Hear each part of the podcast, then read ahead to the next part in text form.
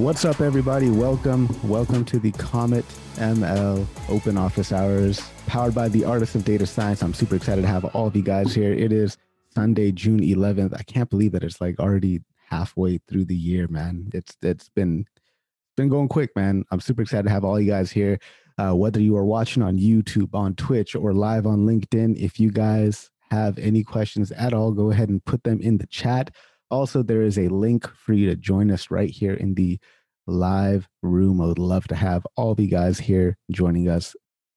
So let's let's kick things off, man. I'm I'm wondering. I was I was thinking about this earlier while I was you know doing some dishes this morning, thinking about you know what do I find so interesting about data science and about machine learning, and uh, you know I figured this would be a great question to kind of kick the hour off with. So I want to know, you guys, what do you find so interesting about machine learning? What kind of drew you to this field? Uh, let's go ahead and start with uh, with Christoph, and then we'll hear from uh, from Marin. Christoph, what is it about machine learning that you find super interesting? I knew you were gonna pick me for some reason.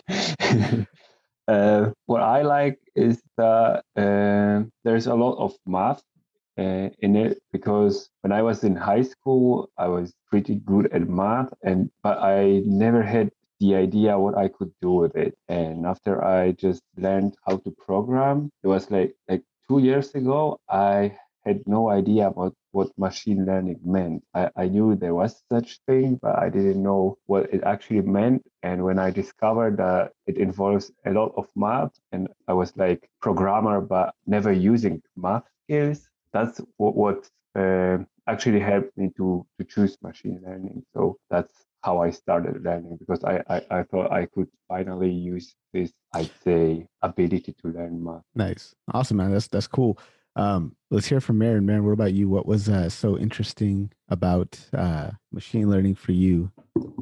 I knew that you'll pick me up too. Well, there's there's not well, many that, people in the room. That, so. There are only six people, five excluding you. So uh, actually, I'll go in a more general thing. I think a lot of us who are here and basically engineers and scientists, they like solving puzzles. Uh, we're curious in nature and want to find answers. I mean, we ask a lot of questions and want to find answers. And before, I was happy to to be solving puzzles. But at some point, my puzzles that I was solving were leading nowhere. They didn't have any outcome, tangible outcome. And discovering that, I, am going to switch a little bit, not machine learning so much. Machine learning is sort for me sort of a tool to achieve something. But as a data scientist, you can ask a lot of questions and find answers to some things that are not obvious to, to people. And that's what drew me to, to the field. Uh, so solving puzzles in the first place, but puzzles that actually have some impact when you find the solution to the puzzle. Absolutely love it, man. There's some great reasons to get in the field. I, I love that nobody mentioned, you know, the fact that we just get paid good money. Like I, lo- I love that you guys actually came through with with the real reasons that you're you're interested in it. For me, uh, I just like doing hard things. Like this is it, to me, it's like it's it's difficult to do, but I enjoy doing it because it's fun and it's exciting and it's like like i just feel like the the return on learning just the the acceleration curve just gets you know steeper and steeper with every everything that you that i do at least. So that's one of the main reasons why i love uh love this field of data science why i love machine learning. It's super interesting it's super fun and um, being able to you know possibly predict future things like to me that's like super exciting as well. Um, but yeah, man, super excited to have all you guys here. If you guys have questions, everybody tuning in on LinkedIn, on YouTube, on Twitch, please do let me know what your questions are, or better yet, join us right here in the room. I'd be happy to have you guys here. Shout out to everybody else in the room. Uh, I see one of my my friends is here, Nikesh. Nikesh is the uh, mastermind behind the editing and mixing of the Artist of Data Science podcast. So thank you for hanging out, man. Uh, appreciate everything that you do. So let's open it up for for questions. What's up to um you know Bharat? Actually, Bharat, we didn't get a chance to hear from you, my friend. So Bharat, what is it about uh, machine learning that you find so interesting that kind of drew you to the field? Uh, okay, first off, I'm still sort of transitioning to the machine learning field. I'm still working as a software engineer, so I'm getting there. And uh, yeah, the nature is like I loved math in back in my high school days since I was a kid. So pretty much what Austin said about you know being in a place where I could actually use math. And then I ended up liking programming too. So this seemed like a perfect combination of those things. And you even get to do a lot more exploratory stuff, and you can get into think something like predicting the future and having somebody take action based on the future you predict. And also have a solid reasoning for how how or why you predicted a future. I mean how cool is that? In most other professions do you really get to do that? Yeah i know what you mean man awesome hey well let's open it up guys let's let's take questions on any topic whatsoever uh, um i mean but actually, Austin, like what what what draws you to to the field of machine learning? Because I mean, you can you can be working for any type of industry, any type of tech company. But what is it about uh, you know, machine learning in particular that you find really interesting? Yeah, there's um, what I'm realizing. I think is there's a few things. Like one is that uh, especially in the um, there's just like a huge community focus. Um, a, a, lot of people are really feel really dedicated to like helping each other out in, in ways and sort of like this like rising tide lifts all boats sort of attitude. I mean, it's obviously very competitive and like we're we're all out to like advance ourselves, but there's also this sort of like we do that by making it more explainable, making all this stuff more explainable, making it more transparent as we can. Um, being creative about the way we think about use cases, and it's it's a field that is like growing so fast. So it's like you know, there's all these kinds of like intersections with my sort of artistic past or my my more creative past, like generative art, um,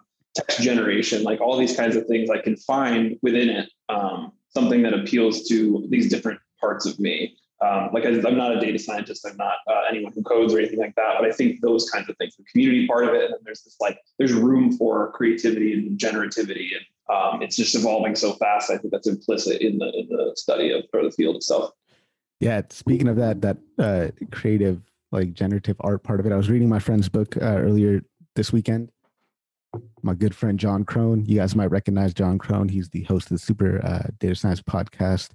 Uh, become pretty good friends recently, but uh, I was reading his his book. He's got some excellent chapters here. I was reading the chapter specifically on natural language processing because that's what I'm been interested in uh, recently. But uh, chapter three in this book talks about uh, machine art. So machine art, and it's it's really really interesting. Um, talking about GANs, like you know, uh, and things like that. So code examples and everything. Um, I thumbed through that chapter, but I was just like my mind was blown um, by by how cool the stuff is. So yeah, if you guys get an opportunity to check out Jon's book, man, Jon is awesome. He's got an amazing series on YouTube as well that kind of goes uh, in depth behind the math and everything.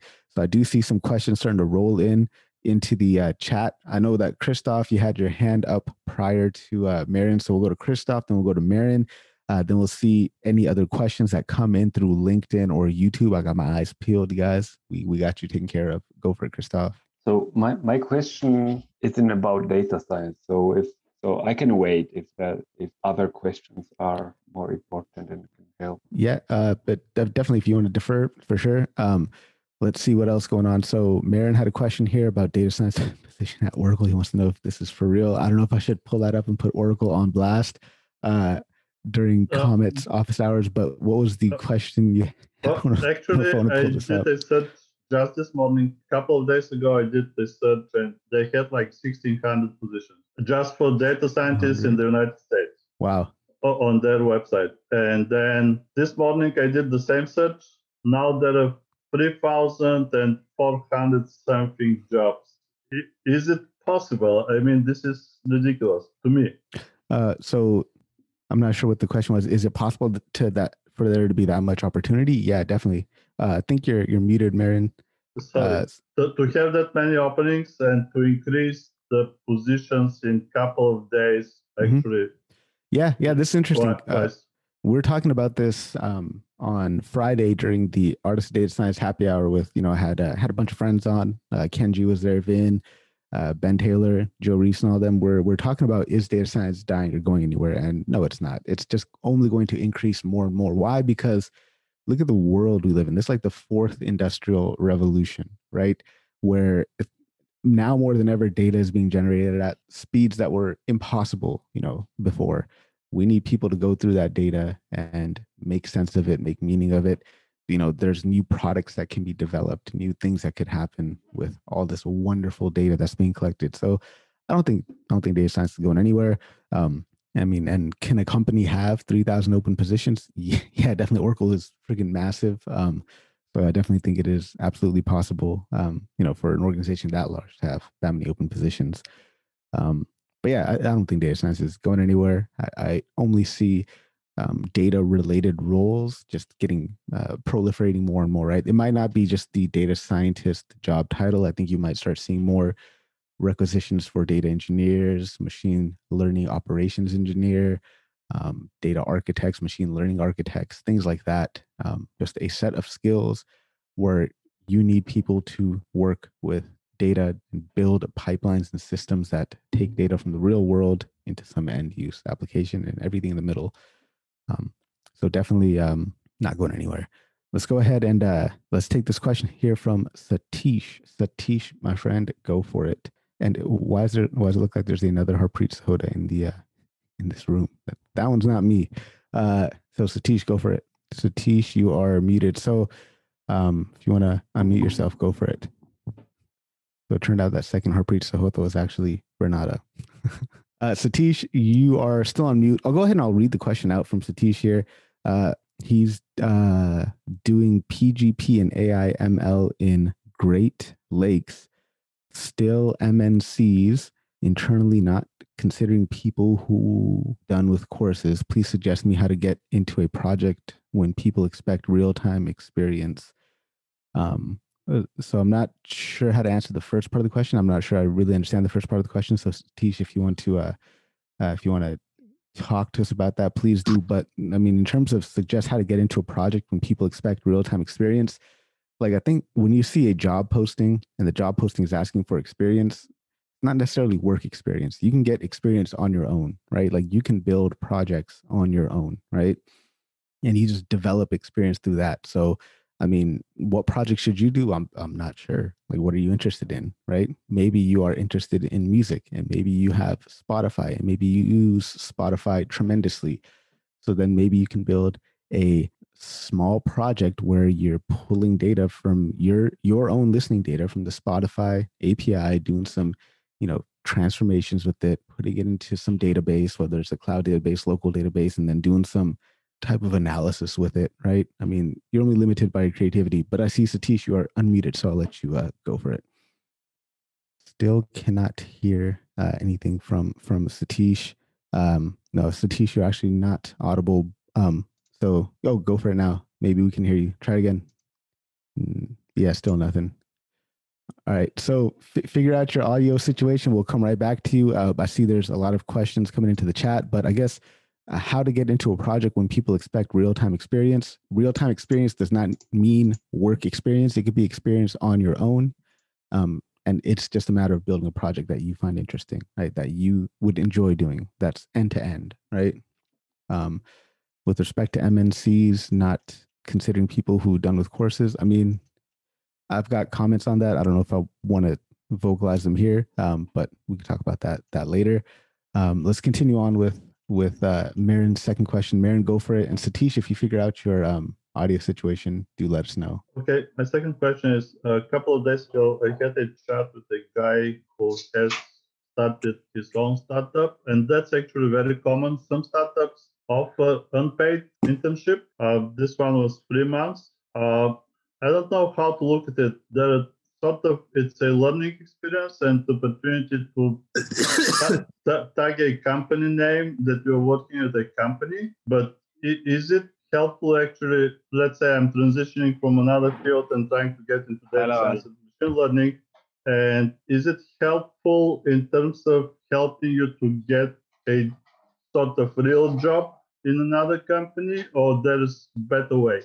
And the, the other thing is sort of it looks it seems to me, I don't want to use the word, but I cannot find a better description. It's almost like exploitation. People like me in a position that they need real experience, and I think Satish also mentioned that. How do we get real experience? Uh, and I feel in a way that it's somebody is taking advantage of me. Uh, am I correct? And first, is it helpful to to get a unpaid internship at a startup so that you can actually start your career? Yes. And second, so yeah. So if you're a student, if you're in university, yeah, do unpaid internships if you need to. Obviously, getting paid is better. So if I had the opportunity ahead of me, in front of me, to either get paid or not get paid, I'm always going to pick the opportunity to get paid. And if getting paid means I keep my day job and work on something uh, on my own on the side, then you know I'll do that. Um, I wouldn't quit my job and go to an unpaid internship. I guess is, is what I'm saying. So uh, that second point about that exploitation part, I mean, I've got no comment on on that. Um, you know, that's just no comment on that whatsoever. But like, here's the thing, guys. Like, you can build projects. You can gain. Exp- this is the only field where you can gain experience by not having a job, right? To be an accountant, you have to actually work in an accounting firm. You have to work underneath an accountant. To be a financial advisor, same thing. You've got to work in a financial advising office. You got to do all that stuff. But we live in a world where if you want to break into this field, you can do it on your own by building a project on your own. Data is everywhere. There's open data portals, right? There's APIs where you can get data for all of your wearable devices. It's up to you to leverage that to build a project that can showcase your ability to do the job and then apply for as many jobs as possible, share your work with as many people as possible. Um, I mean, not to just promote myself, I, I'm developing a course currently called How to Create a Project That Will Get You Hired, that will be out in a few months. But you can do it. You just have to have just the skill and the discipline and the interest and creativity to make it happen, right? This is the only field I think where you can get real world experience without having a job. Like, I don't know many other fields outside of software engineering, outside of data science, outside of this IT kind of realm where you can get experience like that. Um, so, should you quit your job, take an unpaid, unpaid internship? That choice is yours. Would I do it? Absolutely not. Um, I would rather just keep my full time job and work in the early mornings or late evenings whenever I have a couple of free hours on a side project just to develop my skill, right? And then share that project with as, as many people as possible, talk about it as much as possible, write articles about it, um, put it on your resume, talk about it in interviews, things like that. Uh, I'm going to pause there and see if uh, you have any questions or comments. And I'm monitoring all the channels right now. There's a lot of uh, questions coming in. So uh, I'll get to all of them. Marin, go for it. Uh, just a quick follow up. Uh, I have sort of a little bit of experience when applying for job. Most of the companies put in the requirement that you should have sort of two plus years experience in industry setting, industry environment, which means that you should have worked somewhere uh, as a data scientist or machine learning engineer or whatever. So in that sense, uh, the internship gives you well, it doesn't give you the two years, but at least it says, says that you're working at a real company that does data science or machine learning. Uh, yeah, so you could do this. How about round up four of your friends in a distributed environment, right? And you guys work on a project together. That way, you have to worry about version control. That way, you have to worry about delegating tasks. That way, you have to worry about managing people and dealing with deadlines and things like that, right? Create the environment for yourself. You can do that in this field, right? And any company that that says you need two years of actual work experience, like they're and, and you're talking about this other experience you've got, they're gonna be like, oh, okay, well, that's pretty much the same thing that we do here, except you're just doing it on the side for fun, right? Um, so if you're worried about real world work experience, get three or four of your friends together. You guys come together, work on a little project, where you guys have to worry about version control, where you have to worry about data versioning, where you have to worry about experiment management. Maybe you can use, use a tool like Comet ML or whatever, right? And and make it happen, right? Um, somebody is asking a question here about uh, business impact. Um, how do you pick projects such that you can showcase business impact when you don't really get access to real world data is everywhere, my friend. Go to an open data portal. That is real world messy data, right? in terms of business impact, look, man, like if I mean, if you obviously it's gonna be a little bit more difficult to show business impact if you're doing a personal project, but you can still frame the potential business impact of it, right? You can still talk about, oh, if this was deployed into the real world, here's the impact that it would have had. Here's what it would have done, right? You could still think about and conceptualize okay if this was in the real world here's what i think would happen right? You could still think about and hypothesize what the business impact is without actually having the business impact right? Because that's what actually matters right? Is the fact that you can actually think about conceptualize understand what the business impact would be of the work that you're doing right? Because you're not just like doing randomized search just for the hell of it, right? You're doing it so you can find a model that's going to move the needle on some other metric, right? You have to tie your model metric to a business metric, and you can still think about and conceptualize what that is going to be like. Um, so all of these things you can you can what's the word I'm looking for? You could uh, simulate in a project, in a personal project. Um, I'll stop ranting for right now. Let's see if there's any other questions. Um, if anybody has a question, go for it. I think Sri had a question. So, oh, Austin, go for it. Yeah, I just I wanted to say, uh, following up on that point, that I think that sort of uh, work of specu- speculation or, or really thinking critically about business impacts is like something that can, you can just build into your process of doing projects, regardless of um, what the answer is. It's sort of like the way you document your projects, the way you're writing, either writing reports or doing something like that should always be like, you think of it as like there should always be a section of the thinking that's done and the, the crafting of the project that's done, even if it's like you, you pull out two potential use cases and you just sort of explore them a little bit. I think like that, just making that part of the practice as opposed to um, attaching it on at the end is something you have to do. Just like make it part of your thought process in, in project building. I've seen that um, folks who do that tend to be more successful in tying all things together and making their projects cohesive and thoughtful from end to end. Um, just from the, the, the projects that I've seen and worked with before. Yeah, absolutely, absolutely. Thank you very much, Austin. Um, so yeah, you like you know combine what Austin was saying, combine what I was saying, and then think about the business aspect and and document it and just showcase that you are thinking about it. That you know you can you can not only can you code and think about data, but you can think about the real world impact implications. Um, Sri, go for it. Yeah. Um, so I, I, I think um, we when we talk about and this kind of related to the project um, subject as well. But when we talk about doing a project, there's often a lot of discussion about, especially if you're trying to talk about the project in a resume. You're going to talk about what the business impact was, um, what you hoped to achieve with the project. Um, in that regard, I had a specific question um, because my interest is specifically in healthcare. And I'm, from a previous job, I have experience in healthcare. And I wanted to leverage that um, experience and that uh, knowledge and look for a project in the same domain.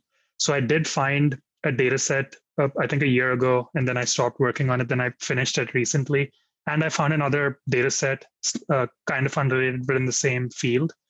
So now I have two projects in that same field um, that are completed, and that mainly came from my interest in the field and kind of to expand on my domain knowledge and kind of use that and see how I can apply machine learning to that.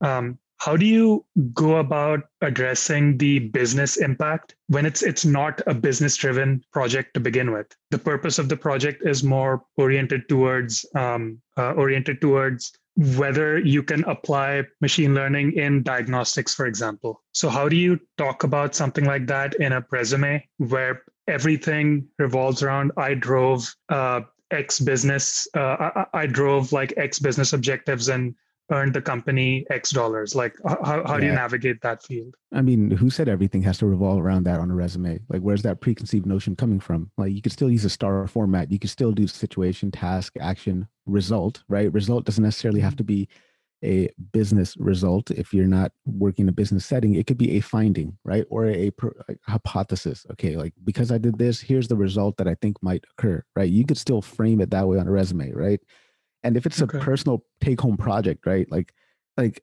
the end business impact I don't think really matters. You know what matters is the way you think through everything you did, right?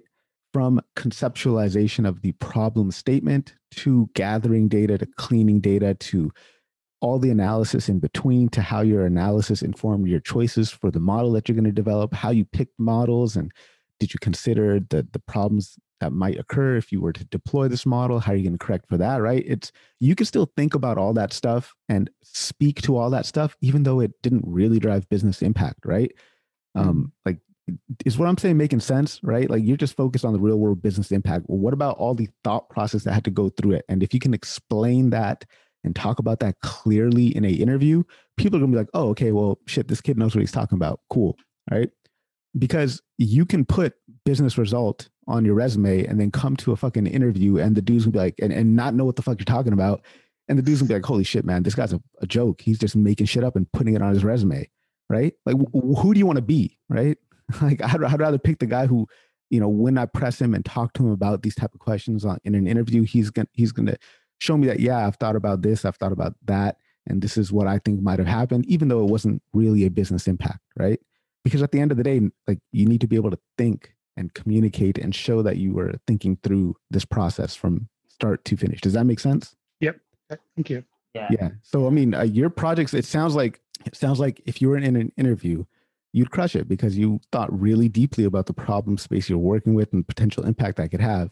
Even though it didn't really go out to the real world, you still thought about what could happen if this thing was actually out there in the real world, which is important, right? Mm-hmm. Um, my problem. problem has been trying to get past the resume stage because if you're looking at a resume and someone's going to glance at it for five seconds before throwing it in the trash. Yeah. So let me, let me pause you right there. Some, let me pause you right there. Once you apply for a job and submit your resume, do you just leave it at that? Are you? I, I try to find people on LinkedIn and try and pester them, but uh, results I mean, are mixed. Yeah, so you've got to make sure you're targeting the right people, right? So go go to the company's LinkedIn profile, look for the technical recruiter, look for people who are higher up, not just like uh, individual contributor data scientists, but somebody who looks like they've got some clout, they've got some say in the decision making process. Reach out to them, point them to a project, and connect to be like, oh, you guys in this company are doing this thing well, check this out. I've got a project that does this thing, which is very similar to the work you're doing, or you know, is related to it somehow. Um, mm-hmm. Check it out. And by the way, I applied for this job. My resume is in the uh, system. If you get an opportunity to check it out, be happy to talk talk more with you. Right.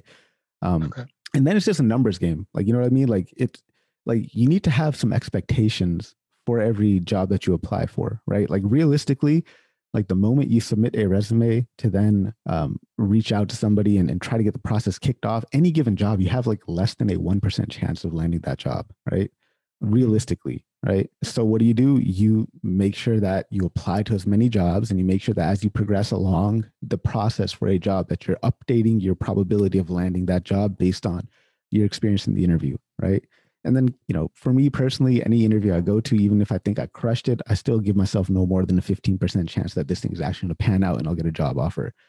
Now it's like, okay, cool. Well, if it didn't work out, great. I, I assigned it this probability of not working out. So whatever, I'm just on to the next one, right? It's just a matter of tempering your expectations and just making a numbers game because that's what it is, right? It reminds me of a book. I don't know, was something about thinking like thinking in bets, bets or yes, oh, yep, that's what it was. Yeah, thinking in bets. That's uh, that book shook me to my core. That book changed my life.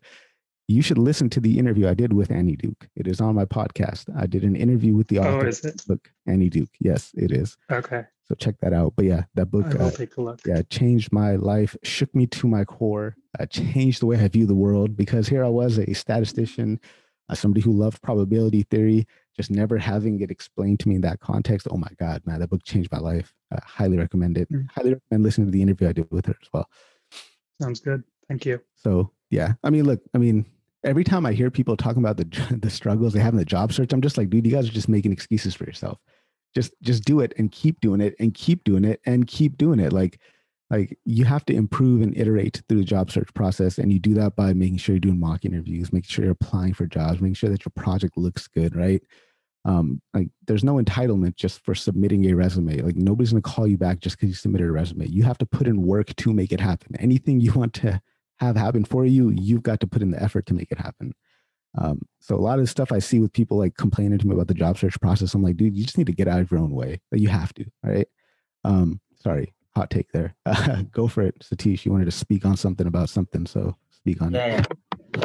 Actually, uh, so since when I was in Accenture from the last two years, so I used to attend uh, some boot camps within company itself, like five days boot camp, three days boot camp. They used to take one Kaggle data set, and like that. They used to explain even they used to explain sometimes in uh, like tab tableau python tableau and python azure even azure ml like this so i went through all these kind of things so i know end to end like uh, what is the process but but now I changed to the TCS. So what happens? Like uh, even I put efforts, I know the entire process, right? From like uh, preparing from portfolio, like by taking real life uh, data, like, uh, like could see people they okay, say, like, but uh, do you have proof? Like knowing it is one thing, but proof that you can do it is another thing. So do you have proof that you can do it? Definitely, I will do that. Not, not, okay, that. then until then, bro, like I can't open your skull and be like, oh shit, he knows all this stuff. Nah, man, you need to show me. You need to show me through a project, right?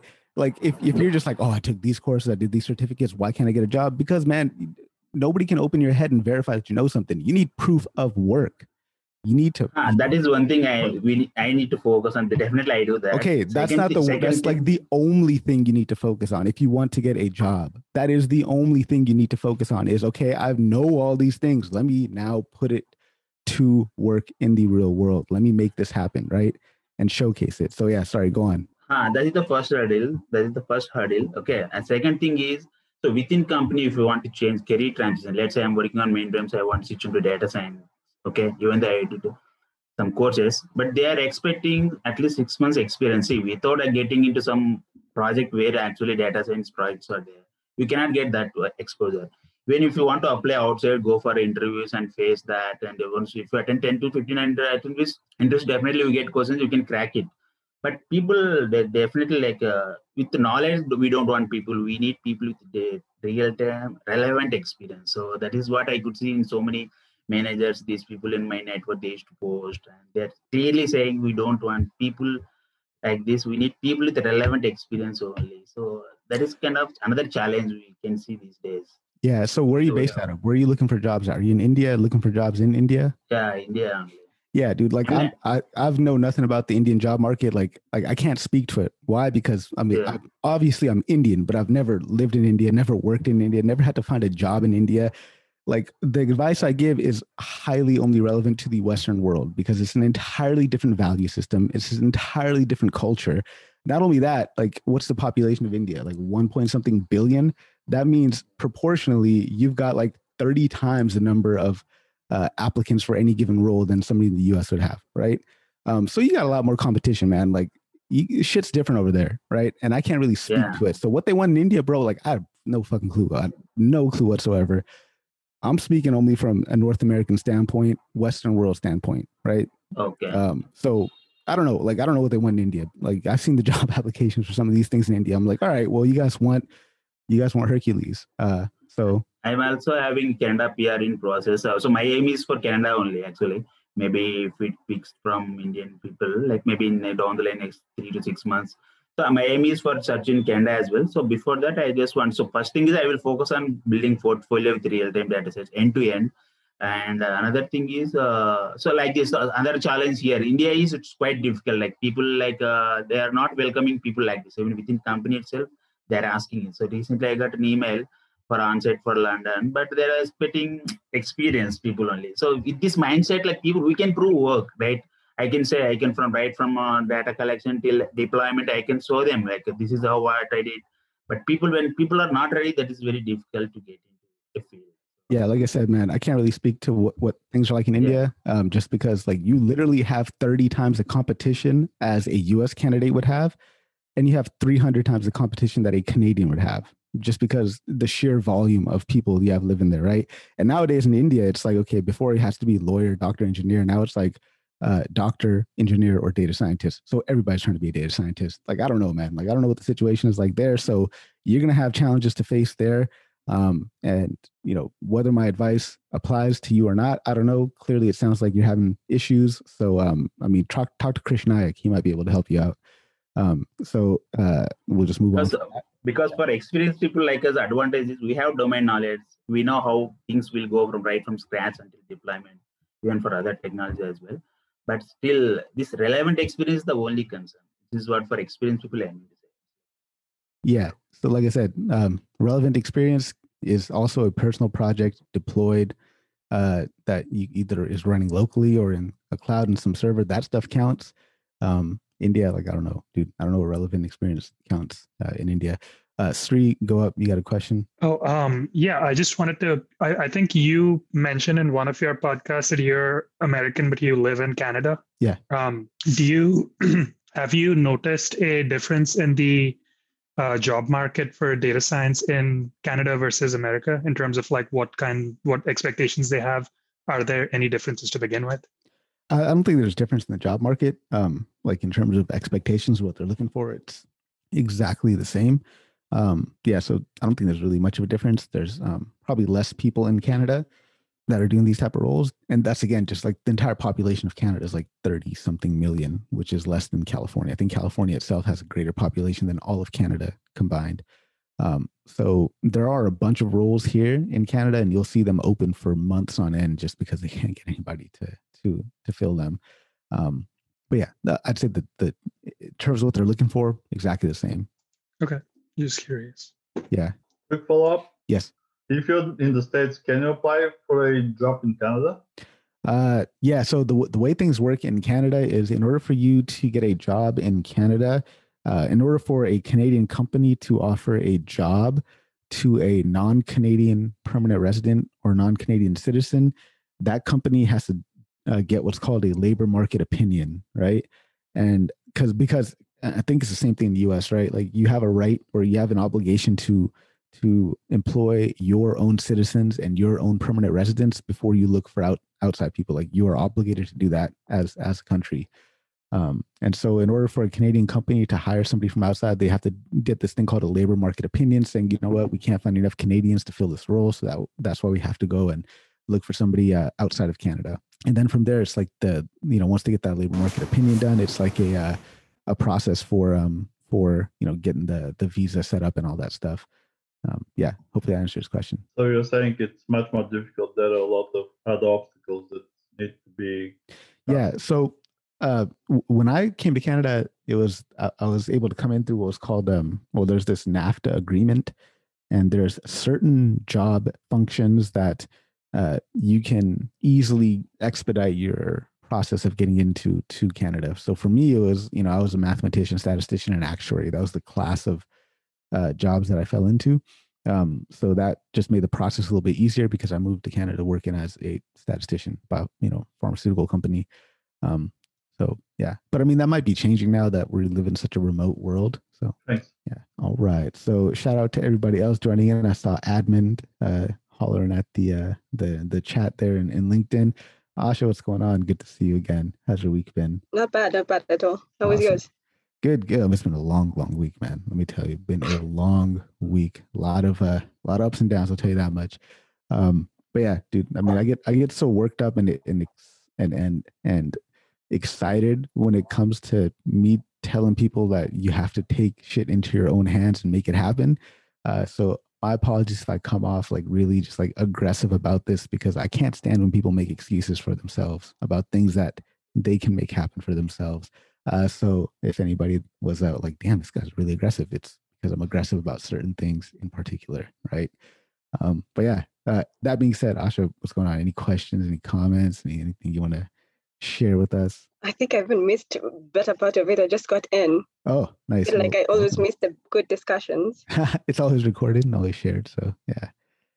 Yeah, no, I was just talking about uh, you know, you know, how to how to get experience in that. You know, in this field, you don't actually need a job to get real world experience because data is everywhere. Data is the real world. Um, and you can always create real cool projects, right? Like you should develop three projects, only three projects, right? One project should be a um, kind of a data engineering ETL type of project, and this project should be pulling data from um, maybe an API, right? And you get that data and it comes in as like a JSON blob, and then you add structure to that JSON blob, and then you do some interest, you know, interesting transformations and you know feature engineering, whatever, and then you dump that into a database, maybe a cloud database or a local database, whatever, and just automate that process, right? That's one pro- type of project you should do. Showcase your data engineering skill set, right? Obviously, data engineering job is far more difficult than that, but at least as a data scientist, you should be able to pull data, structure data, dump it to a database, and automate that process so that it happens, you know, automatically. Um, the next type of project you should do is just like an end-to-end project where maybe you're deploying a small Flask app, right? And end to end meaning you start with raw data, go through the ETL process, do a modeling bit, and then serve it, um, whether it's locally or on, on the cloud somewhere. Um, and then the third type of project you do is just one that really dives deep into the area that you're most interested in. So like your superpower, right? And your superpower can be anything, right? Like if you are, for example, me, a statistician, um, or when I was transitioning into data science, I was mathematician, statistician. That was my superpower. So I did a project that was entirely focused on um, statistics and machine learning, classical machine learning. But if your superpower is software engineering, well, then you can really double down on that in a project. If your superpower is I don't know, product management. Maybe you could talk about how you know build a project where you're really uh, framing the problem statement and business value of your project, right? So whatever your superpower is, whatever it is that you're most interesting interested in, if it's NLP, do an NLP project. If it's computer vision, do a computer vision project, so on and so forth, right? So those three type of projects, and like that's really enough to showcase that you can do the job. Um, that is my firm belief, and I'm sure many other people would agree with me. And if they don't, then that's okay. Awesome. So shout out to everybody else in the room. Soham, what's up? Uh, there's a question here on LinkedIn. Let me just go ahead and answer that. Uh, question is, how much big data and cloud computing play a role in data scientist job? It plays a big role for those jobs in which that is a requirement. Um, so yes, I mean you should have some knowledge of it, right? You should have that in your toolkit. More importantly, you should be able to to learn that thing quickly as possible. I think that's, I mean, Ken Jee was talking about this on the happy hour the other day. More important than the actual discrete technical skill is the meta skill of learning, the meta skill of being able to um, pick something up. And if you need tips on learning how to learn, tune into the episode I released on Friday with the one and only Dr. Barbara Oakley, who had a course called Learning How to Learn, uh, the most popular course on Coursera. Um, uh, like millions of people have taken that course. Um, she wrote a book called A Mind for Numbers as well. Had an opportunity to bring her onto the podcast.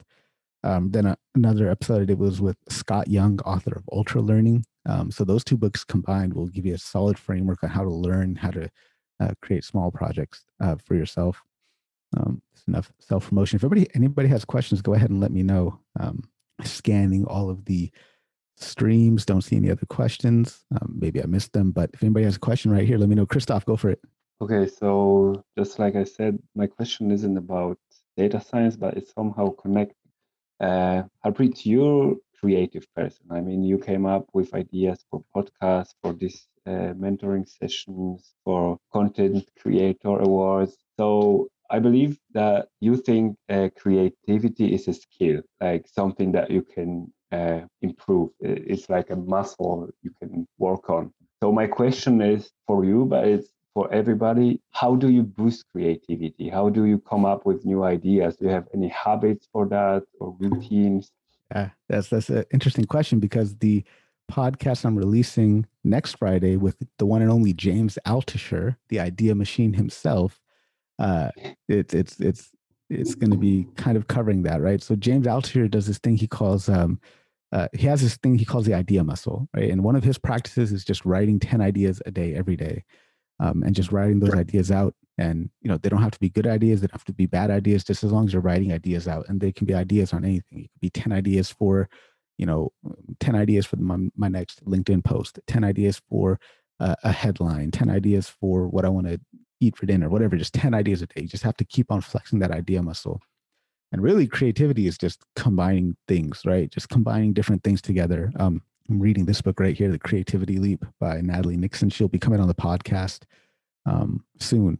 Uh, she sent me the book and everything, and I've got a copy of the book to give away as well. Um, we need to get it booked up. But yeah, The Creativity Leap is a good book. It's just it's it's all about connecting ideas and connecting dots that on the surface don't look like they make sense or belong together, but that intersection becomes powerful. So I don't know if that's answer your question or not. Um, it's really just thinking about okay.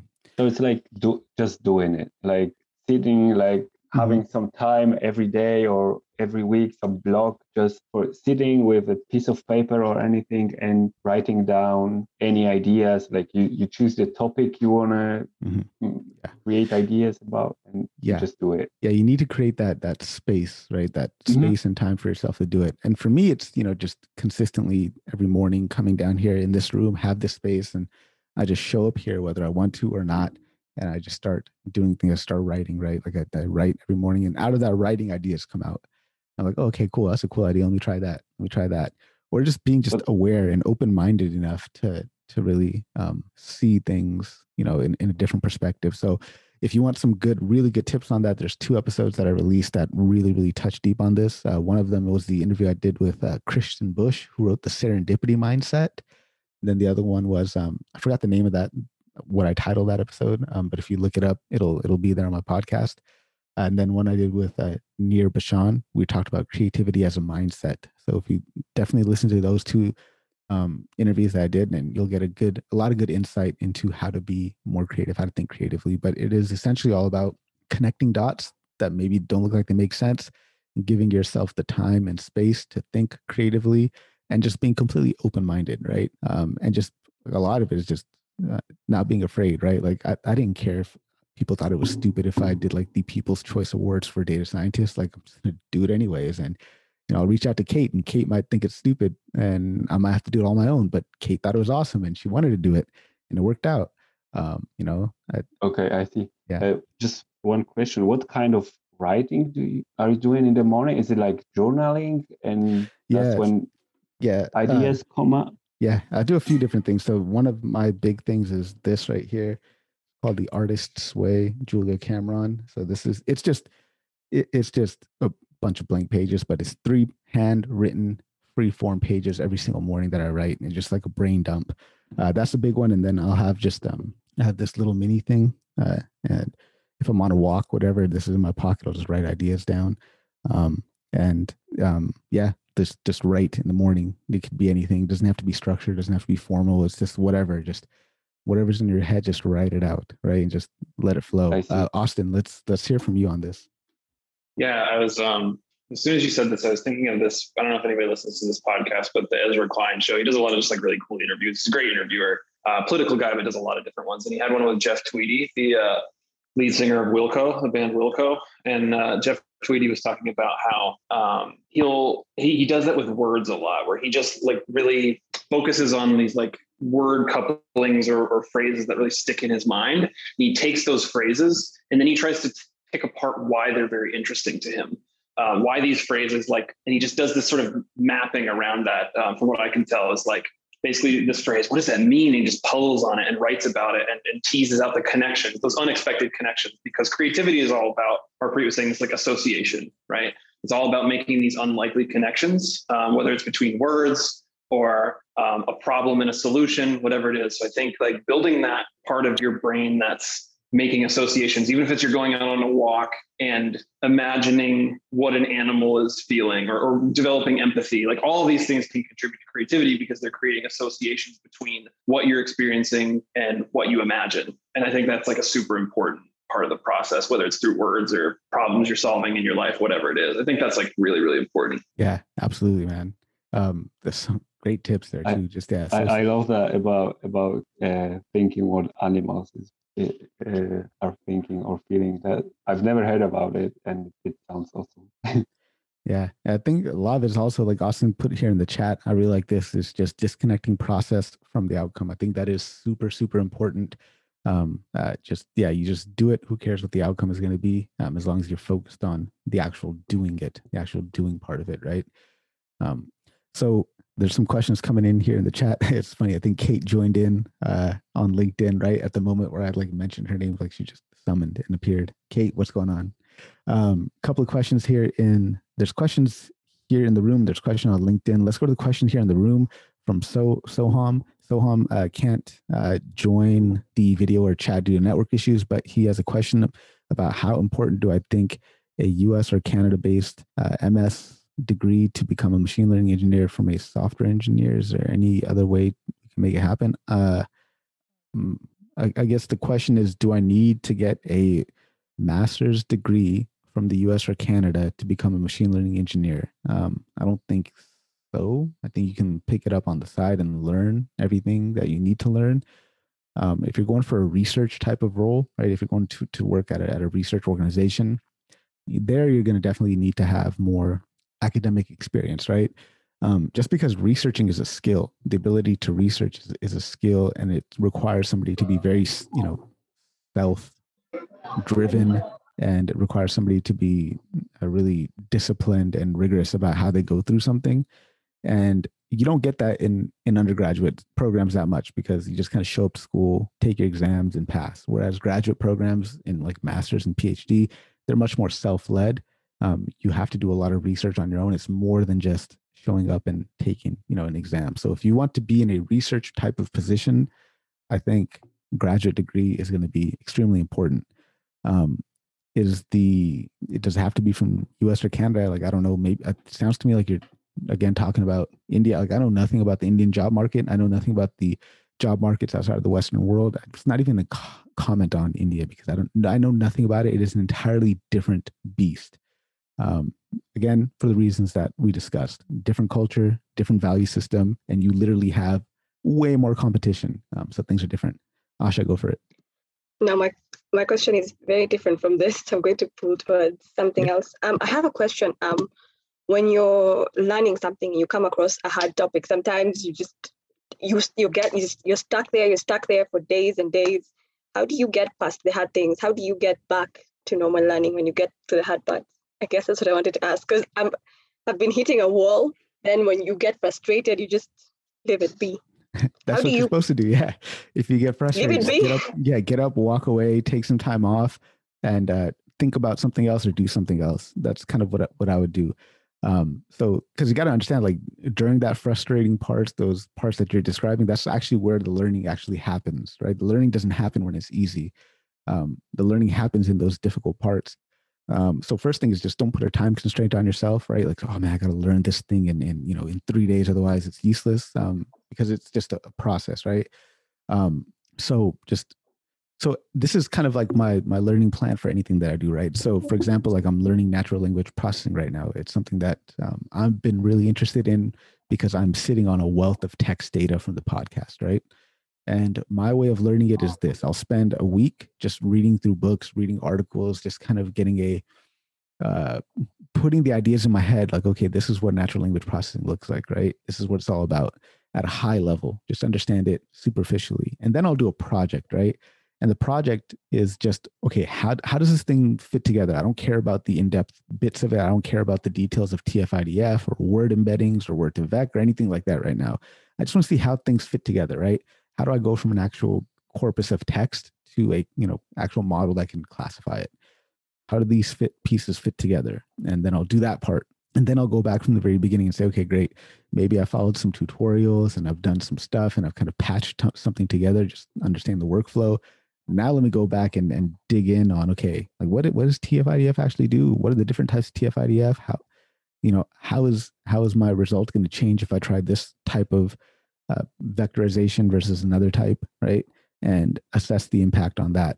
And if I don't understand like the nitty gritty details of the math, I'm just like, okay, as long as I understand the explanation of it, right? Like I don't need to understand the inner workings of it. I just need to understand the explanation for why this thing works. So for me, anything that I learn, I'm far more after the explanation, being able to grasp and understand the explanation for why it works rather than like the nitty gritty details of you know why is it that i have to transpose this and then multiply by the inverse and then why do i have to take the determinant and then find the value of some hessian matrix? I don't understand. Um, i'm really concerned myself with that stuff unless i have to. As long as i understand the explanation then i can dig deeper and deeper. Does that make sense? Yeah? Yeah hopefully, yeah it does. Yeah. Hopefully it makes sense. Uh austin what about you? What's your process like when learning? And if anybody else wants to share i'd love to hear from you guys. Mm. um, it's a good question. My yeah, I think I think I take that that point where you're making Harpreet, and then I sort of um, will try to find someone to talk with about it. I've always found that that's super helpful for me because one of the things that gets blo- a blocker for me, and this maybe is more general, but it's like if it's all in my own head um, or even all in my own writing, and I don't have anyone to talk to about it or talk with about a problem I'm, I'm facing um, in that broad sort of sense, that connective sense. If I can find someone to sort of talk through things with, I just discover so much more about what I've actually really thinking underneath the surface by like saying it out loud, hearing how someone responds, what questions they have, because a lot of times you don't know the questions to ask until someone else comes in, like asks you the question that's like, oh shit, that's the one that I need to actually spend more time thinking about, or we'll work it out right now. So I think having this collaborative mindset and and and I think that's also really valuable when you're building your sort of portfolio and your in your and your uh, preparation for job interviews and things like that is that sort of collaborative thing as well, um, where you're working on problems with other people. So I think that's um, that's what I would say in, in addition to what Harpreet was saying, which I think is a really good point. Christoph, go for it. And I also agree, and uh, I'd also uh, I'd like to add to try to make some analogy to what you're learning with something you already know, because that's how you can faster learning. I mean, you, you can get the the idea of how it's working, and also don't worry if you if it takes too long. because what's too long? Well, you, you don't know it because some things we learn are really really difficult. And if you don't get it after two or three days it, it, it happens. And I, I think we, we've all been through something like this and so just don't pace yourself that after three days you should have already understood it. And if you don't it means that something something wrong with you. It's not. It's just so difficult. And if you get the chance just try to talk to others about it because it helps really. Because when, when you try to explain it i mean you could talk to someone who doesn't have any idea about it and just try to explain how you understand it and you can come up with some uh, explanation of things you didn't understand until that moment yeah yeah that's where all the learning happens man that that hard phase that stuck phase that's where and, and like like Christoph saying, if you have to go back over it, if you have to restart, go for it, right? Like it's completely okay. Like another example from my personal life, right? Like professionally, I was talking about doing NLP, but also like I just been really, really interested for some reason in like um uh you guys would think I'm crazy, but like quantum mechanics, many worlds theory, things like that. So I've been listening to a book from David Deutsch, uh, The Fabric of Reality. And like I've had to listen to the first chapter like three times and like on like 0.8 speed because it's so like crazy. My mind is being blown every minute I'm reading it. And so I supplement that reading with, okay, let me go watch, you know, interviews with him. Let me see what he's saying about it. Let me find people who have podcasts that are talking about his stuff. Like, for example, like when I was reading Nassim Taleb stuff, um, I found some dude who did a podcast that just broke down everything that Nassim Taleb was talking about, and, you know, easier digestible kind of pieces. And um, yeah, and it's it's it's crazy. Like I wrestle with those ideas. It's tough. It's challenging, but I don't really care about understanding the details of it. I just care more about the explanation. Like, can I understand the explanation, right? Because um, that's what really I'm going for when I'm learning something. Is I just want understanding. You know, I'd rather understand um, explanations and why things are happening than like the actual nitty gritty of it. Go for it, Asha. Now, I was just going to add, if you need a quantum mechanics tutor, I volunteer. Really? Are you into that stuff? It was a few of the units I did. Yeah. Nice. All right. Well, we're gonna have to have some chats because this stuff is wild. It is insane. Uh, I was watching this documentary last night with it was it must have been like 30 years old. I think it's from 1992. It was a BBC documentary with David Deutsch while he was writing his book, The Fabric of Reality. And he was talking about uh, interference patterns and, and wave interference. And like, I was just like, what? What is going on? That is insane. Um, but yeah, we'll we'll definitely chat. Uh, are you familiar with David Deutsch's stuff? Like, have you read his book, The Fabric of Reality or Beginning of Infinity? No, but I should. I read what I had to in, in terms of class notes because it was a few units. I did two of those units. Yeah. So I had to crazy. pass them. Yeah, stuff is so crazy, man. And like, like, uh, so uh, for me, like, I, it's gonna be difficult for me to understand quantum theory or quantum mechanics from the physics point of view, but I like I, I can understand it from a probabilistic sense, right? So I'm understanding something from my frame of reference that's kind of tangential to it, that is coming at it orthogonally, perpendicularly, right? Um, because because how because of how deeply I understand probability theory, it helps me understand quantum mechanics, the explanations of it a little bit more, right? So that's another thing you can do when you're learning when you're stuck on something is try to use what you already know and understand it from that perspective. If that makes sense. All right any other questions? There's a question here on LinkedIn uh, from Manish saying, uh, have a fear of showing my skill. I'm learning a lot of stuff from the internet, but not in the right direction. Wanted to become a demand planner and expert in time series forecasting. Any suggestion? Uh, stop being scared to show your skill.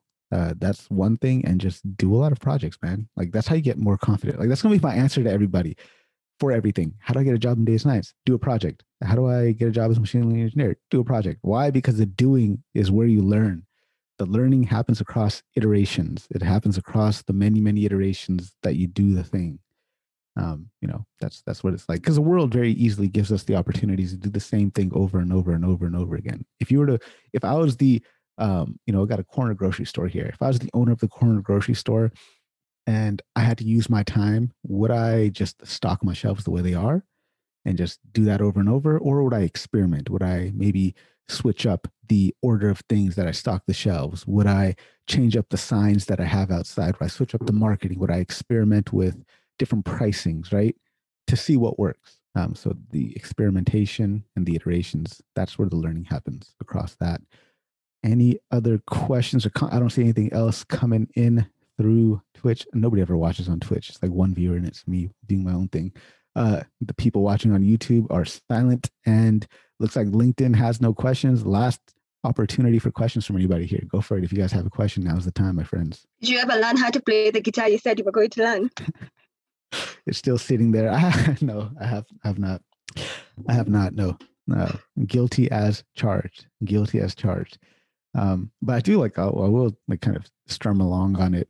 Like for example, when I'm frustrated or when I'm stuck, I just go to that thing and I'll play like I'll play like G to C to D, like or some power chords, or try to mimic some Green Day song. Uh, so I'll do that. Um, but yeah, I mean, it's it's mostly there. I've got that thing there, and I've got this right here that I've. So these are things that I do when I'm stuck. So here's I got this like this Rubik's cube that's like multi-dimensional Rubik's cube, and I'll try to like play with it, put it together, things like that. Or uh, this is kind of like my go-to when I'm stuck is to like play around with this. Um, yeah, because when you're stuck, you need that ability to let your mind wander. If you want to get into neuroscience of it, right? There's um, I don't, I don't know much about neuroscience. So if anybody is listening on LinkedIn and is, and is like, this guy has no clue what he's talking about, it's because I'm just regurgitating what I've learned from other people.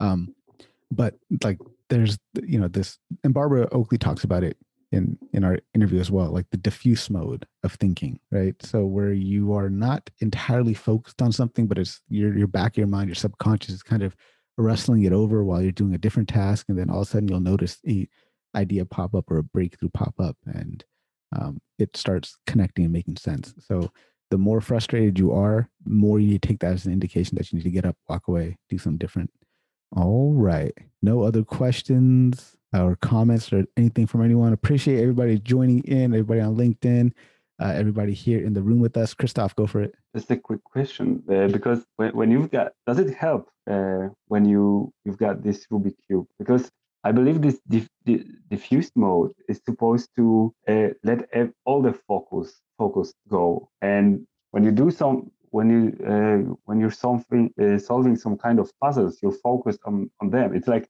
playing chess isn't a good way to go to diffused mode because you're focus, uh, focusing on playing chess. So I'm just curious if that's really help.